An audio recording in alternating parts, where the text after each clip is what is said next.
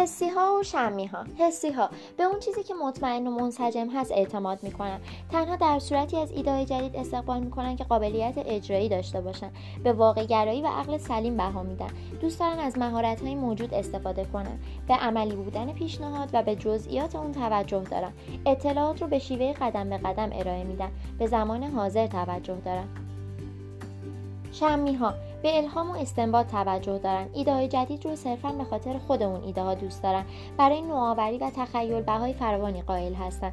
دوست دارن مهارت های جدید رو بیاموزن اما وقتی تسلط پیدا کردن کسل میشن. از استعاره و قیاس به میزان فراوان استفاده می‌کنن.